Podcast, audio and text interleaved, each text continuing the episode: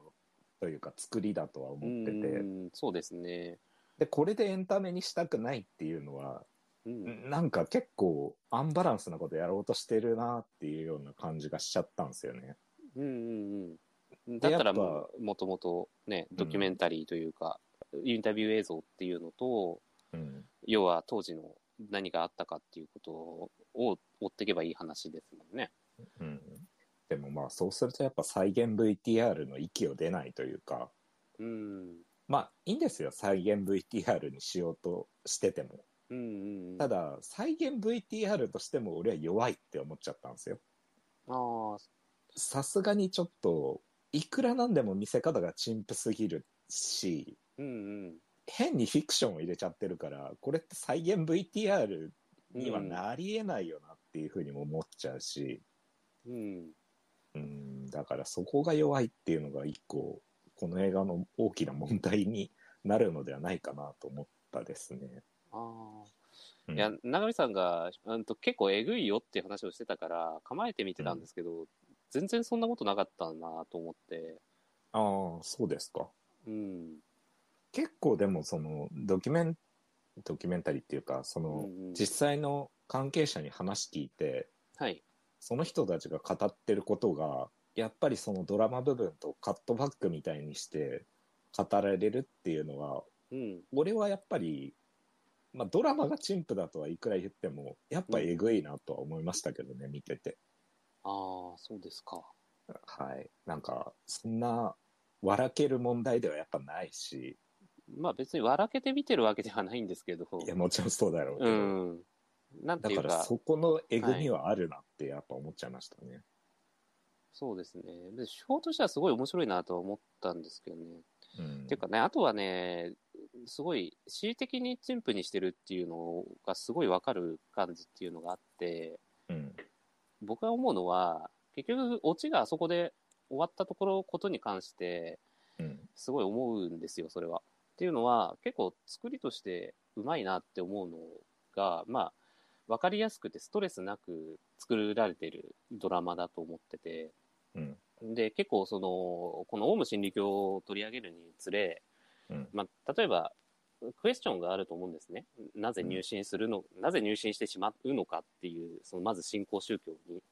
うんで、あともう一個はなぜ悲惨な、ああんな悲惨な事件が起こってしまったのかっていうことだと思うんですけど、はいで、なぜ入信するのかっていうところについては、うんまあ、中でも語られてますけど、まあ、コミュニティっていうものを持たない人が、まあ自分を認めてくれるっていうもののところに入ってくっていう話で、うんで、そこの、なんて言うんだろう、理屈付けっていうよりは、その演出のすごいリラックス効果のある音響と、ちょっと幻想的に見える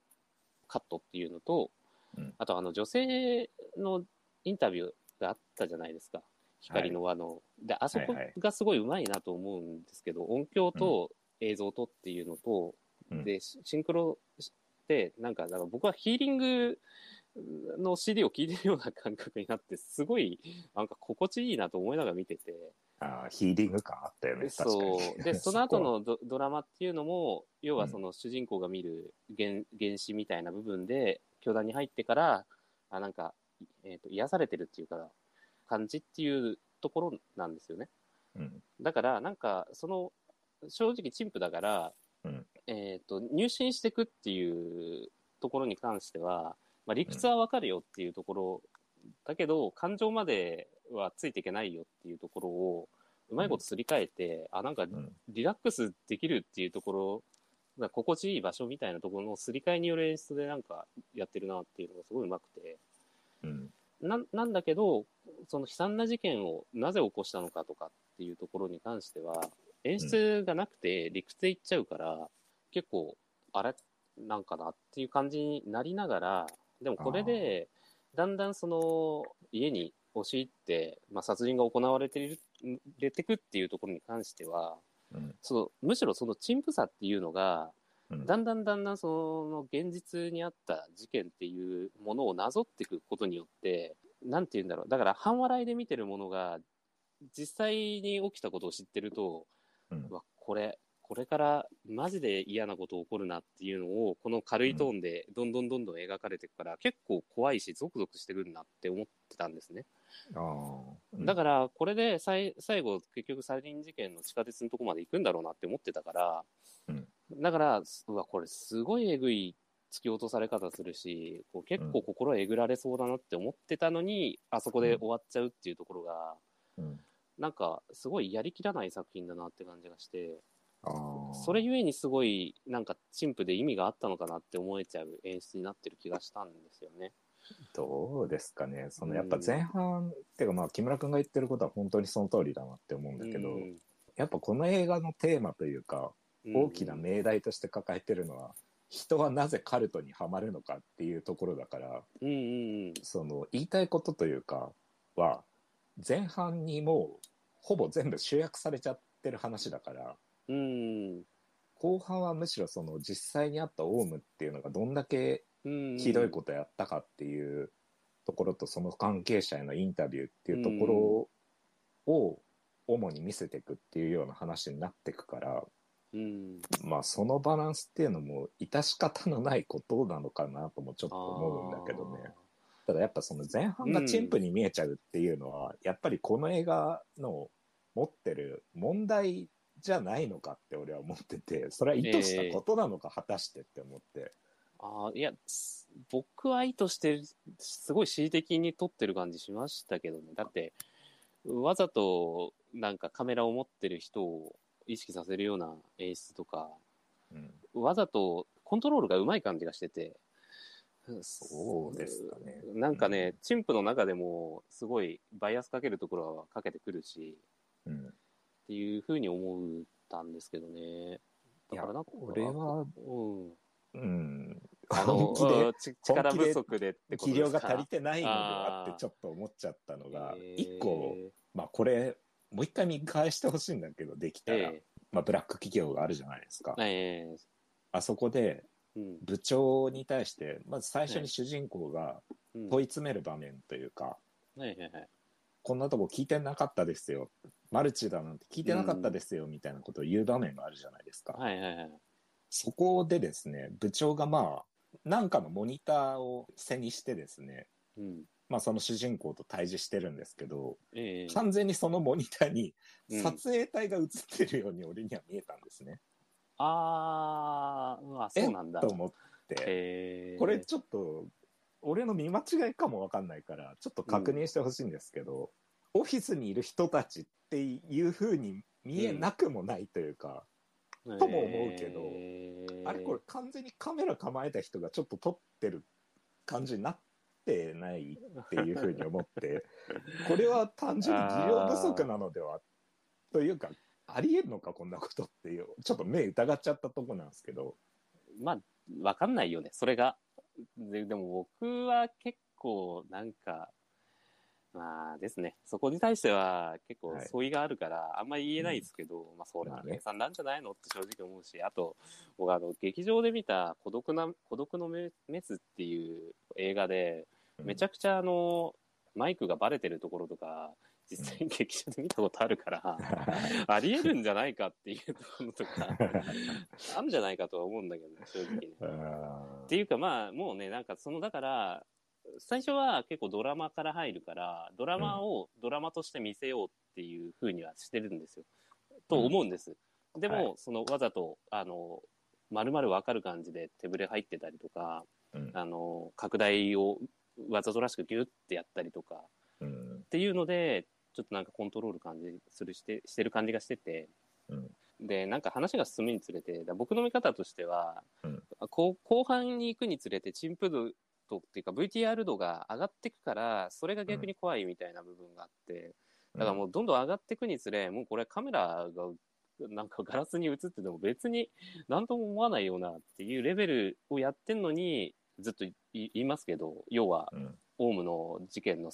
再現っていうのが忠実に行われていくのかなっていうところになった時にすげえ怖いなって思ったんですよね。なるほどね。だからまあ構造的にすごい面白いと思ったのは結う局その、うんオウムのインタビューとドラマっていうのが交互に入るっていうところがもうすでにメタフィクションっぽいから、そこでのぐらつきとなんかどこまで本気なんだろうっていう部分っていうのが結構ねだから分かんないですね正直ね技量については。うんドラマがこういうふうな展開で進みましたっていう後にうんなぜならこういう心理でこの人たちは動いてるからですみたいなことの説明みたいにしてインタビューが入るから、うん、なんだろうね。それもなんか説明しすぎだよなって思いながら見てたりもしたし、だから正直わかん、俺もわかんないです。この日、うんこの監督さんの技量がどのようなものなのかっていうのはわからないし、これがどこまで意図した映画なのかっていうのが正直読み取れなかったですね。うんただまあ、本当に素直に見た感想としては、やっぱりその、ドラマが弱すぎる。うんだから、うん、啓蒙映像以上のものにはなってないなっていうところですね。あそこで終わるっていうのは、俺は実はいいと思ってて、はいはいはい。実際にはこうはならなかったっていうテロップが最後入って終わるじゃないですか。うん、そうですね。まあ確かに実際、ああはならなかったから、もっと教団がエスカレートしてったっていうことなんですけど、うん。ただ、まああのドラマで描かれてるように、ざっくり言えばああいうことは起きてたけど、うん。厳密に言うと全然違うよっていうことだとも思ってて、うんうんうん。例えばその、割と主人公の女の子がうん。上の立場っていうか、最初のその入信したての頃と比べたら、いくつか位は上がってるわけじゃないですか。そうですね。だからこそあの現場にも行けたわけだし。うん。で、実際その標的になってる人が、その子のお父さんっていうわけじゃそうなでいすね。そこまでのドラマチックなこと、事件っていうのはなかったわけだから、うん。あれで結構、せっかく実録ドラマっぽくやってんのに、うん。そこで結構なフィクション度合いのもの出されちゃうと、で、最後お父さんがさ、娘に対していろいろ言うじゃん。うんうん。死んでもいいみたいな。気が済むならやれとかさ、うんうんお前に会えたことが嬉しいんだよみたいなことを言うじゃん。っうん。うん。ていうの、っていうようなセリフこそが俺にはすごい陳腐に聞こえるものだから、うん。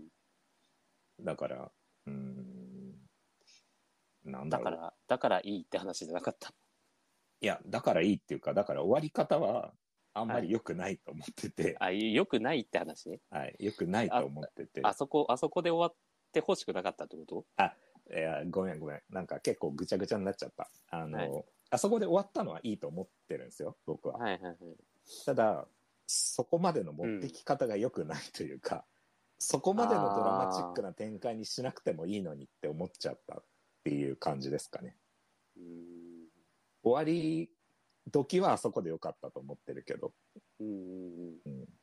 ていうのを思いますし、あと、タランティーノっぽくしたかったのかなっていうのがちょっと思ってて、うん。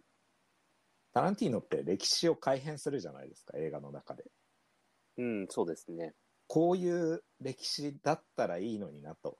うん。こういう悲しいことがあったけど、こうだったらいいのにっていうのを映画の中でやるじゃないですか。ええっていうような感じでもやろうとしたのかなってちょっと思っちゃうのですよい。や、そう思いますけど、はいそう、それ、そういう、なんか、だそれにしては、だから、そうん、まあ、永見さんが言うように、うんドラマとして面白くないから、うんなんかそれ意味あるって話になっちゃうはないかなって思う。うんだだからなんかよ、よくフィクションでは救われる展開っていうのはすごいいいとは思うんですけど。うんで、僕はあのこの陳腐な感じっていうのは、うんまあ、技量の話にもあるのかもしれないんですけど、うん結構その見てる人が感情的になりすぎないように抜いてんのかなっていうのがちょっと思ったところで、うんまあ、そのこの作品をきっかけに何かが起こるっても困るなみたいな部分なのかなっていうのを思ってしまったのであーそれはちょっとあるかもしれないけど、だとしたら甘口すぎるよね、ちょっと。そうだからだから結局どういった試みで作られた作品なんだろうっていう最初のところに行き着くんですよねだからその制作経緯っていうのは知らなかったので、うんクラウドファンディングで作られたっていうところでいくと、だから、僕としては、なんて言うんだろう。結局、宗教団体からの依頼で作られたものなのかなともちょっとも思ったんですよね。うんっていうのは、まあ、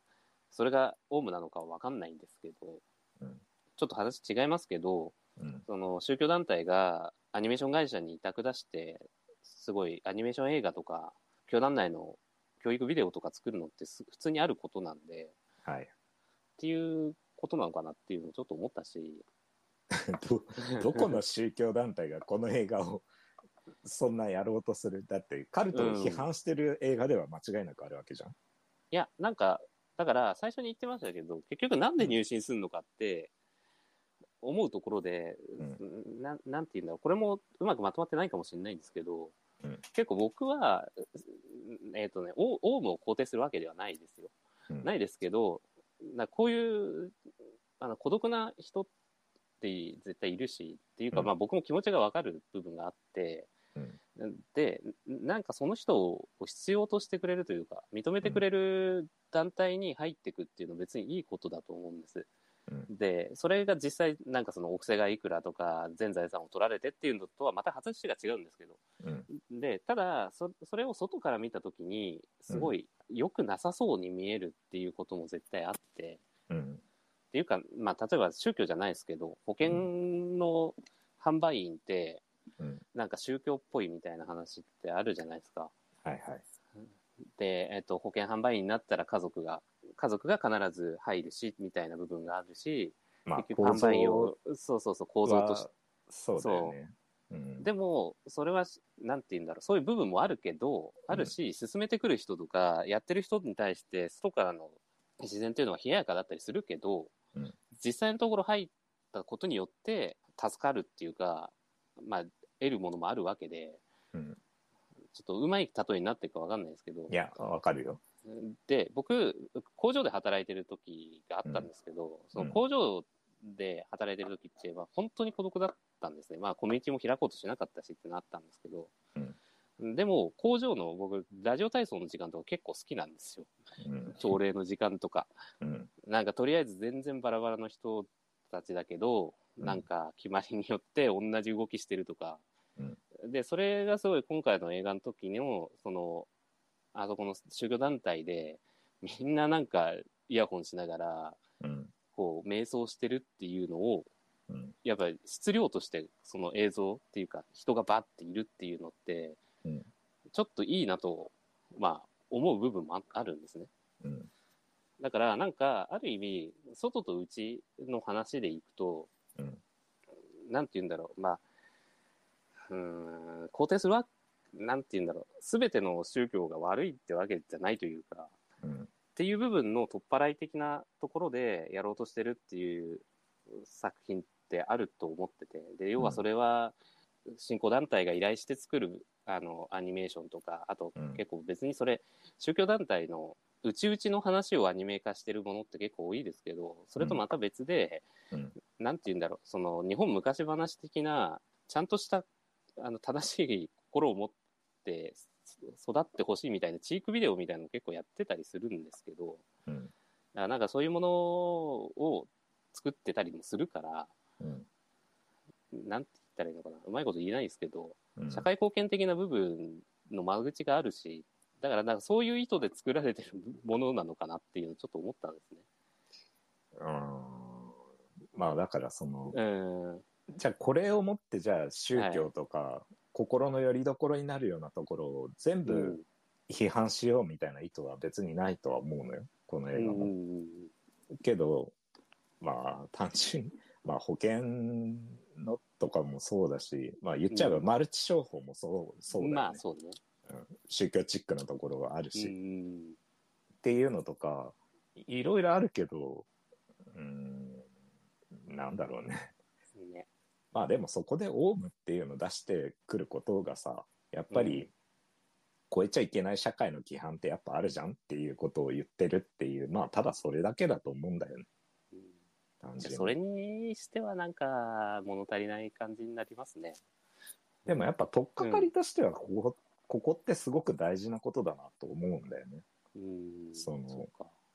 人は誰しもよりどころを求めてるものだからさ、うんお大小いろいろにしろそれがよりどころにしたものがそのたまたまその社会規範を大きく超えて犯罪まで手を染めちゃうようなところだったら、えらいことだよねっていう話をしてるだけの話であってなるほど。マルチはだからうんあの子が主人公の女の子が最初に入ったところがマルチやってる会社だったっていうのも、まうんあ、完全に意図的なものだと思ってて、ねえここは法律。それそうでしょは違反してないからっていうようなところって結構ね引き合いに出して多分大事に語ろうとしてるところだと思うしうまあ、社員は法律に違反してましたけどね。うんクソ野郎だったけど、クソ野まあ郎まあが個人としてはいたけどね。いたけっどねってていう話ね。はい。まあ正直そこのしマルチのところもせっかくそこマルチで引き合いに出してくるんなら、うんそっちはそっちで宗教じみててくんないと俺はやっぱりちょっと物足んないっていうかあーそこの比較として弱いよって思っちゃうんだよね。あれはあれですごく体育会系のうんうん。なんかそれをそれでよりどころにしちゃってる社員たちっていう風にしないとまあね、なんかうまく対比になってないと思うんだよね。ただまあ、それが現代だ、そうな、そう、うまくないんだけど、それが現代寄りにしたかったんじゃないの結いやもうだっ局、たらマルチ出すのはなっていう、もうちょっと陰湿なブラックな会社って山ほど見てきたぜ俺だって。 ああまあそうですか。うはい。まあそうでん、すねちで。ょっと、そういったところでもちょっとリアルを変えてるなと思っちゃうし。うん。だからそれも結局ドラマが弱くなっちゃうっていうところにもつながると思うんだよね。うん。まあだからなんか、僕は題材として、生ききれ、やりきらない感じがすごいしてるなっていうのが結局、まあそこは結論なんですけど。うんまあでも、内容の話すると、うん結構僕楽しかったし、うん心地よかったし、うんあとまあもう、チンプに作られたドラマっていう意味では、うんなんていうか絶妙だな、みたいな部分で面白いところとか結構あったなと思うのは思いましたね。あーまあ、僕は完全にインタビューパートの方をうん面白いなって思いながら見てた作品でしたねだから。あ、そっちももちろんす面白かったですよ、すっごい。だからはい結局そのネックになる、なぜ入信するのかっていう部分の、でもあの、女性のインタビューとか、うんすごい僕はす面白かったですし、うんまあ、神秘にすがるしかない人って絶対いるし、まあ、そもそも神秘が日常になっちゃってる人もいるし、みたいな話もね。まあね、 うん、主人公の子は結構最初からそのスピリチュアルなところに片足突っ込んでる人だったよねなんか、まあね、そうだうね。ん、そう最初から割と輪廻転生みたいなこととか言ってたりするし、まあそういう素養があったからそこにズブズブいっちゃったんだなっていうふうにもうん。まあそれはそれでなんかうまいことできてるなとは思ったんだけどね。うん。まあ、あと、 まあ、意図してるんだけど、教祖の人のね、僕はキャラクターとかはいいなと思いましたけどね。。今日その人ねはうんまあ姿形喋り方は、い。はい。まああそこまで寄せすぎてるとうん、なんかパロディものの何かを見てるみたいでさ、そうですね。うん、なんか笑っちゃうは笑っちゃうんだよね今見るとちょっとせんべい食ってたり、こう絶妙に貧乏臭かったり、あなんかね、もう、相当抜いてるなって感じが、まあ、バナナとみかんの話を、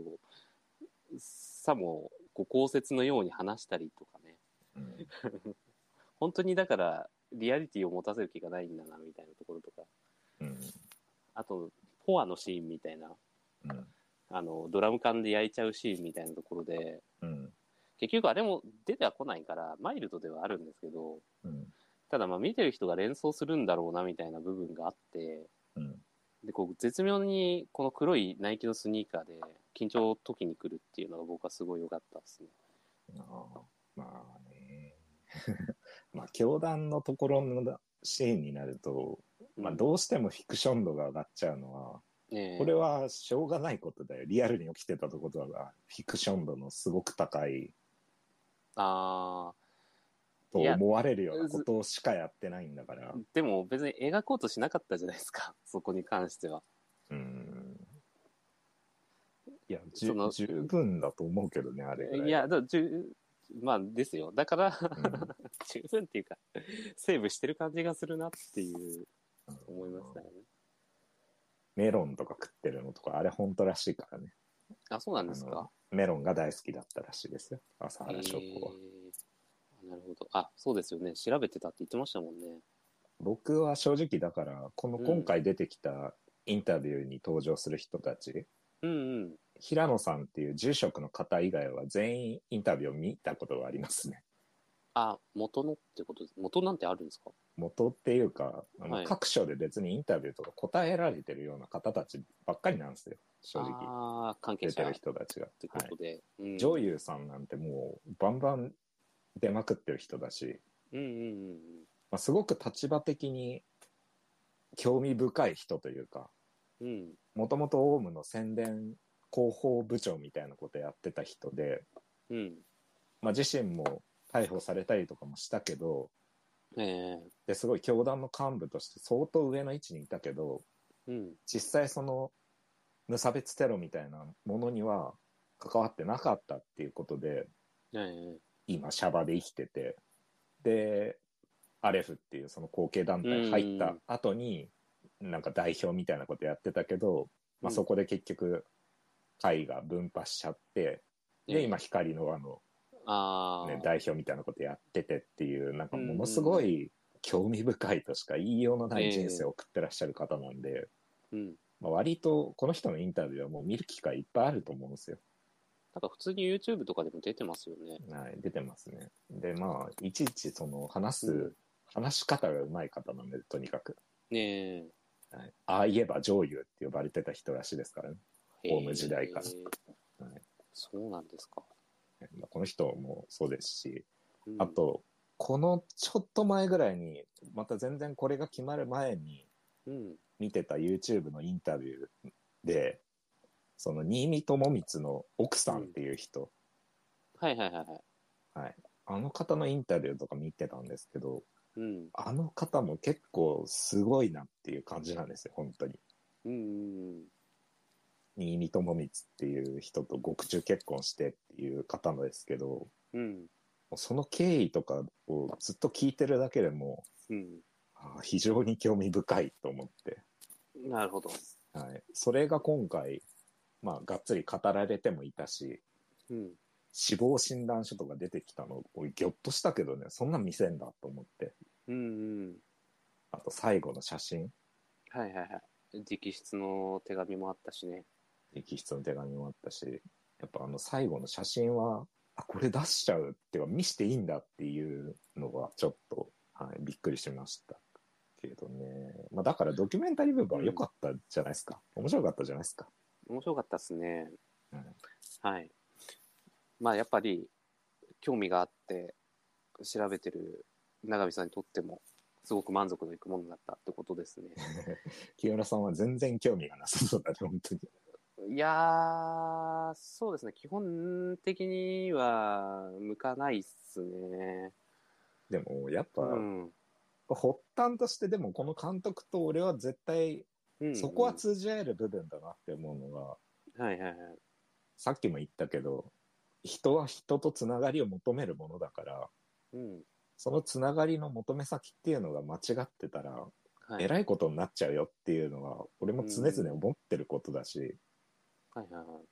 じゃあそこはどうやって選ぶんだっていうのは、本当にずっと考えていかなきゃいけないものだなって思うし、うん。その判断を誤っちゃった人たちっていうのがあんだけたくさんいて、あんだそうけですね大惨事を起こしちゃったっていう部分では、うん。やっぱりもうずっと興味がある分野ですね、そこはだから。うん。うんそこには興味がね えと、木村君は。いや、興味がないっていうか、うんまあまあね、まあ、端的には興味ないんだけど、うんまあでも、なんか、さっきの教団の委託のアニメーションの話でいくと、うんなんか他の新興宗教ってみんな大体頼んでたりするんですけど、アニメーション会社に。オウムだけは自作してたっていうのが、また面白いしてたなねと思ってて、うん結局アニメーターとかの経験者っていうのはいたんだと思うんですけど、うんでも完全にそれはもう取り込んだうちの人が作っててとかうんっていうところっていうのがまたなんかすごい特殊なんだなって思うところでうんスタンドアローンにやろうとしてたっていうのがまた狂ってるなと思うんですよね。だから要はなんか新興宗教って僕のイメージですけどうん結局その国に摘発されないために共存するためにすごい取り入ったりっていうことってしていくと思うんですけど、うんそれとはまた違った突っ走り方をしてしまってあんなことが起こってるっていうのがまたなんかすごいなとは思うところですけどね。うん、ハルトの怖さだなって思うし、うん。別に今もね、あの、あるわけだから、そういう団体っていくつも。そうですね。うん、っまあ、ていうのとだかから考えていくと、やっぱりえ我が身のこととしても怖いなって思っちゃうわけですよ。えうん。自分がいつこの道を間違えて、そっちに進んでいくかわからないぞって。あるいは、進んでった先がよく分かってなくて、気づいたら大変なところまで来ちゃってるぞっていうことっええて起こり得ることじゃない。そうですね。うんまあでも大丈夫ですよ、長見さ んは。規範意識がしっかりしていて、利用されているのではなく、利用してるって意識がやっぱりありますから。でもあんなトランス状態になってったら分かんないぜ。まあね、だかだかららそこも言えるじゃんだって。ななんかトランス状態にな、まあね、言えるのか。まあ、うんそっか。はい。まあ、そっか、そうですね。いや、なんか言いたいことを潰しちゃってるようで、あれだけど。いや、あのそれ、は、うんまあ、僕の傲慢なのかもしれないですけど、うん。まあ、もう、その年になってさすがにそれはつ、つくんじゃないのっていう感じは、その、思うけど、まあ実際ね、なってた人がいるからね。いや、そうなんですよ。それが怖いことで、一人まあ二人の話ではないっていうことそが、うね。やっぱり、そこは自分と切り離してなんて、うん切り離すのが問題なんだよっても言ってるような気がするしね、この映画は。うんなるほど。まあ僕としては、んなんかミッドサマーを振り返って、相当昇華された映画だったんだな、とは思いました ね。ミッミッドサマー味はあるよね、すごくね。いや、だから、本質的に言ってることは一緒なんだと思うんです。それは。うん。でも、ミッドサマーは作品としてよくできてるし、面白いし、あと、結局その入った先のコミュニティが、是なのか非なのかっていうところも観客に投げてるから、そうですね。うん、そうなんだよね。だからそこで言うと、やっぱミッドサマーが完全にこれを上回っちゃってるっていうのはあんまうりん、よろしくない。フィクションが勝っちゃってんじゃねえかよって、こんだけインタビュー映像取り込んでんのにって思って。だからそこがまた味わいの違いですよね。まあね。うん、でもまあすごいうん面白いと思いますよ。公式として超面白かったし、やっぱ最初から。ミッドサマーと比べちゃうって言えばさ、はいはいはい。覚醒剤描写があったじあ、ありましたね。ゃん。はい、ぬるいと 思って。ミッドサミッドサマーを見ろよと。これ完全にやったことあるやつの幻覚の見え方だぞってい うような。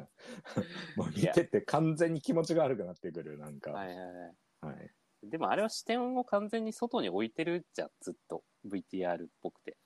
いあの、最初から、最初から最後までさ。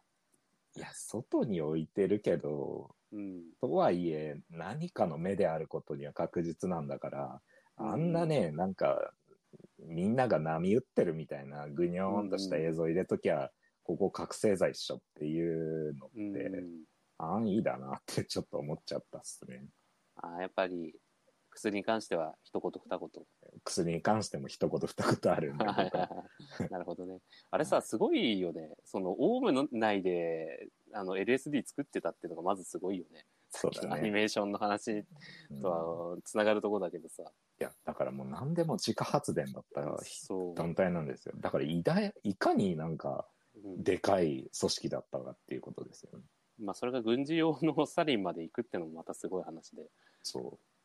なんかね、アメリカの研究論文みたいなのがネット上に転がってたのを見て、うん。大学で科学を学んでたうん陰性まで行ったような人が作ったっていう、えー見よう見まねで作ったっていう、まあ、完全なものではなかったんですけどうね、んサリンに。でそれがさ、そう、ついでに言おうと思ったんだけど、その土屋正美っていう人がそれを作った人と呼ばれてるんですよ。サリンを作った男と。うん。でこの人の、まあ、これは完全に再現 VTR で編集されたドキュメンタリーみたいな感じで、うん。世界仰天ニュースで昔やってるのを僕見たんでえすよ。ー取り上げたんだ。そう。で、これが超面白かったんですよ。それが今、うん。僕があらゆるオウム関連の映像の何かを見る上で、うんはいやっぱ今でもナンバーワンで面白いですね。それが。え、それ、仰天ニュースの逆輸入されたってことなんか、要はあれ、海外、いや、いやもう適当なこと言いますけど、アンビリーバボーとか、海外の、そういう番組を輸入してるじゃないですか。うん、違う違う。土屋正美のやつは、その、仰天ニュース班が作ったやつよ、普通に。国産でってことですか。うんもちろん国産で。だって、えー海すごいね海外作んないでしょ、これをわざわざ。いや、でも、オウム、オウムの事件ってもう世界的に見ても、いや、まあ、思うそのからなそうだけど、その土屋正美っていうはいはいその人だけにフォーカスを当てたうん。ドラマが作られてたんです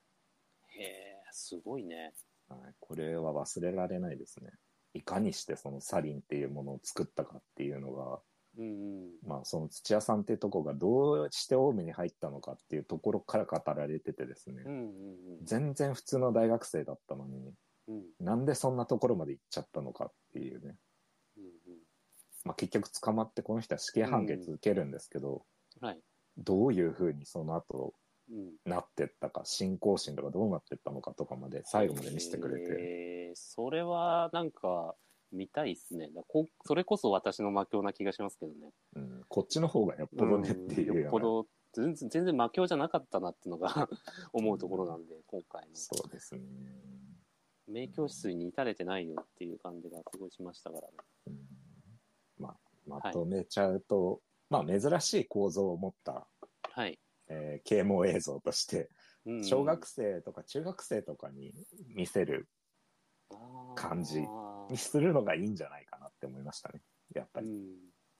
なるほど。はいいですね。うんそういう意味では教育ビデオに使えるし、うんだってしいうかん考える起点にはなるでしょうしね。あそうそうそれぐらいの感じだなって思っうたよ、ん、これあ、でもこれ、一応、去年公開されてたんですか、そうですねされてたっぽいですねじゃあもう、これ、あれですね、プー、悪魔のプーさんを流すんじゃなくて、こっちを流せという感じです ね。うんまあそうね はいはい。じゃあそんな感じではい。終わりで一週間どうだった、 1週間ですか、うんそうですね、あんまり、映画はね、今回見てなくて、うんちょこちょこっとアニメを見てたんですけど、うん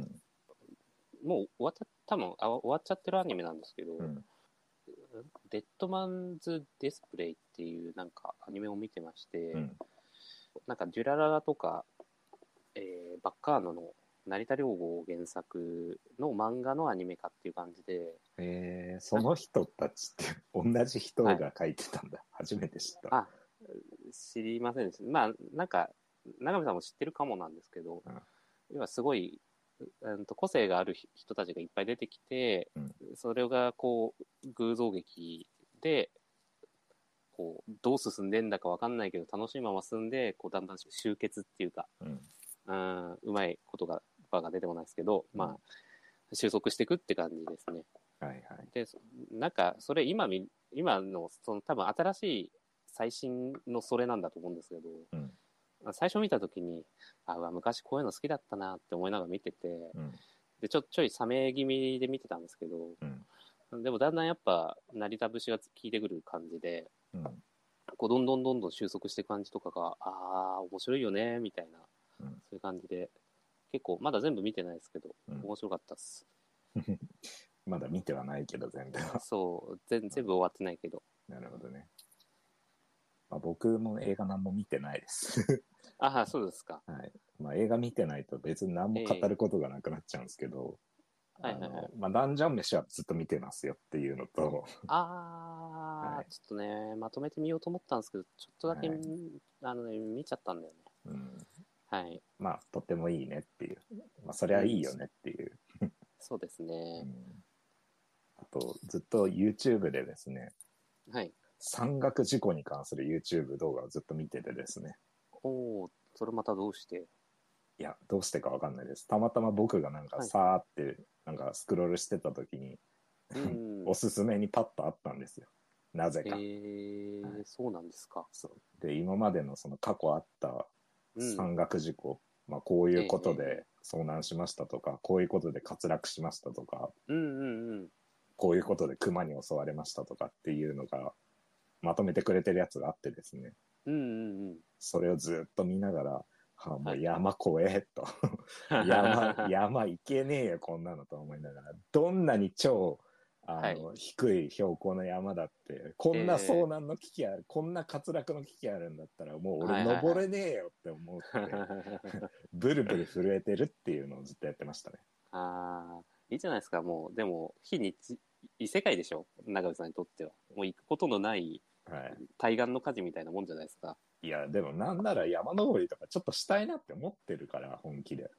あ、そうなんですか。思ってるよ。思ってるけど、あーただええこれ見ちゃうと、もう行けねえよって、どうすればいいんだよって思うっすね。まあ、そしたら今度釣りとかにして、いや、海難事故も怖えじゃんだって。うん、だから海難事故を、そうやって一個一個潰すことによってね、うん、もうあ絶の、対家から出ねえってなってくんだろうね。うん、よりね、うんいいんじゃないですか。は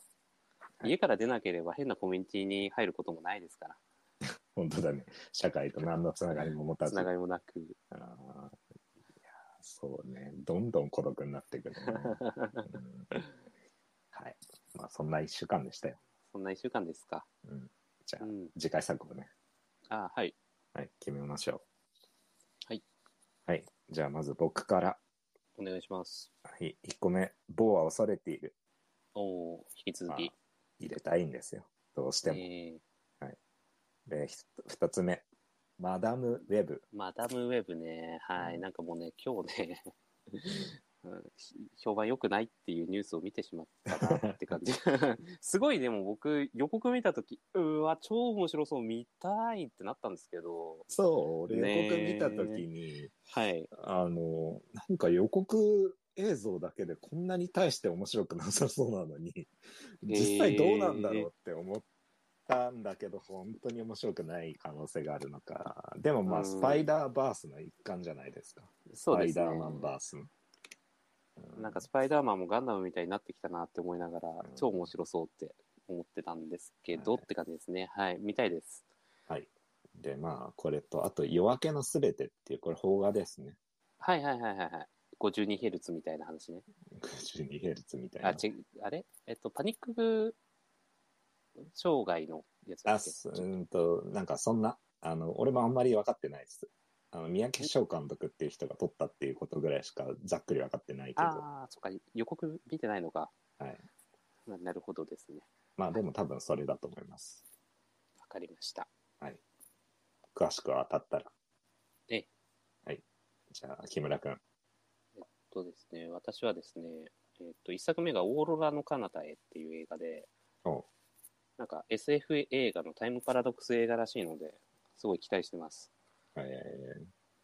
これいつ頃の映画なんですかこれは、えっとですね、えっと、2000年の映画らしいですね。うーん、見てない な。なので見たいなっていうのと、で、うん2作目が、えー愛がなんだ」ですね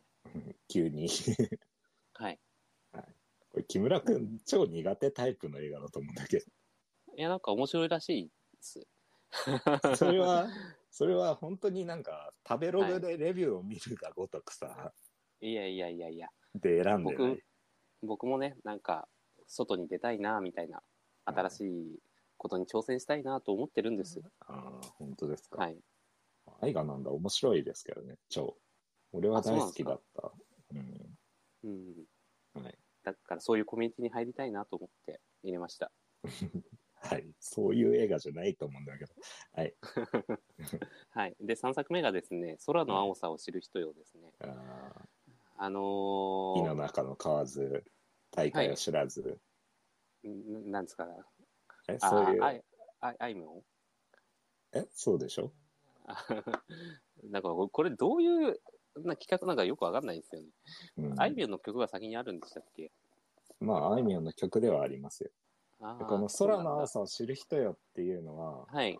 あの井の中の蛙大会を知らあこれ映画見てねえのに言わねえ方がいい のか井の中の蛙大会を知らずもう下の句がこのあ空の下の句。されどされの空の青さを青さをみたいなそうそうあのエアギアで言ってたやつね。 そうヤギヤで言ってました、はい、言ってましたね。はいあ、そう、そこから撮ってんのね。はい。そうそうそう知ら知らなかったっす。すいません。はいいえいえまあでも、はいストーリー結構面白かったっすよ俺見ててへえ、あ、見たんですね。富士の試写で見ましたね。あ、いいですね。うんあの、いつものタックね、長い、立つ、立つ、読み方がわかんない。まあ、長い監督と岡田まりはいはい。のね、っていう、はい、アニメ映画です。はい。あの花制作チームだよね。そうそうそうそうそう。はいだから、あの花制作チームは、席巻してる、石鹸ってなんだ あの定期的に作ってるんですよ。で、岡田まり監督が、岡田まりがたまに監督やって、永見さんに酷評されたりしてるんですよ。うん、 そうね。うん。はい、その一つですね。わかりました。はい、はいお願いします。じゃあ、ルーレットいきますね。はい。はいじゃあ、ルーレットスタート。はい、ストップ。えー、オーロラの彼方へが来ました。おー、いいですねなるほど。ま SF ただ配信で見るのか。 まあ、いいけ ど。棒映が画当た館んねえにな。も映画館にも行ったらいいじゃないですか。別うん映画で。まあ、今週末ぐらいには行こうとは思ってますけどね。うんうんはい。なるほど。じゃあ、あらすじを教えてもらっていいですか。いいですかはい。えー恋人との別離に苦悩する刑事ジョンにとって30年前に殉職した消防士の父フランクは誰よりも妻を愛し息子のジョンをリトルチーフと呼びとびきりの愛情を注いでくれたかけがえのない存在だったもし父が生きていたらそう思そう思わない日は一日たりと一日たりとてなかったある日ジョンはクローゼットの奥から父の形見の無線機を発見するオーロラの輝く夜ある男との交信に成功したジョンは無線機の向こうで男が自分の子供にリトルチーフと呼びかけるのを聞き愕然とするジョンが無線機で交信していた男はなんと30年前に死んだ知事フランクだったのであるなるほど。はいなんか途中で切っちゃいましたなんかネタバレがすごい多そうだったの ではい映画 .com さんからですねはいは、はいい。うん、どうなんでしょう、果たして。果たしてね2000年代のこのタイプの SF 映画は、うん、なんか、既視感度があったら嫌だね。もう、あーやり尽くされてるよ、みたいな感じあったりあとそか。か14年前か24年前かみたいな話かうん、そうそえー、でもこれが金字塔だったんだねみたいな う。うんでも、聞いたことあんまないんだけど。わからないですけどね、うんそういうことが起こるかもしれないので、まあね、わかんないですからはね。いはい埋もれていた名作であることをを祈ってじゃあそうですね。行きましょうか。はい行きましょじゃあ、お願いします。うはいお願いします、はい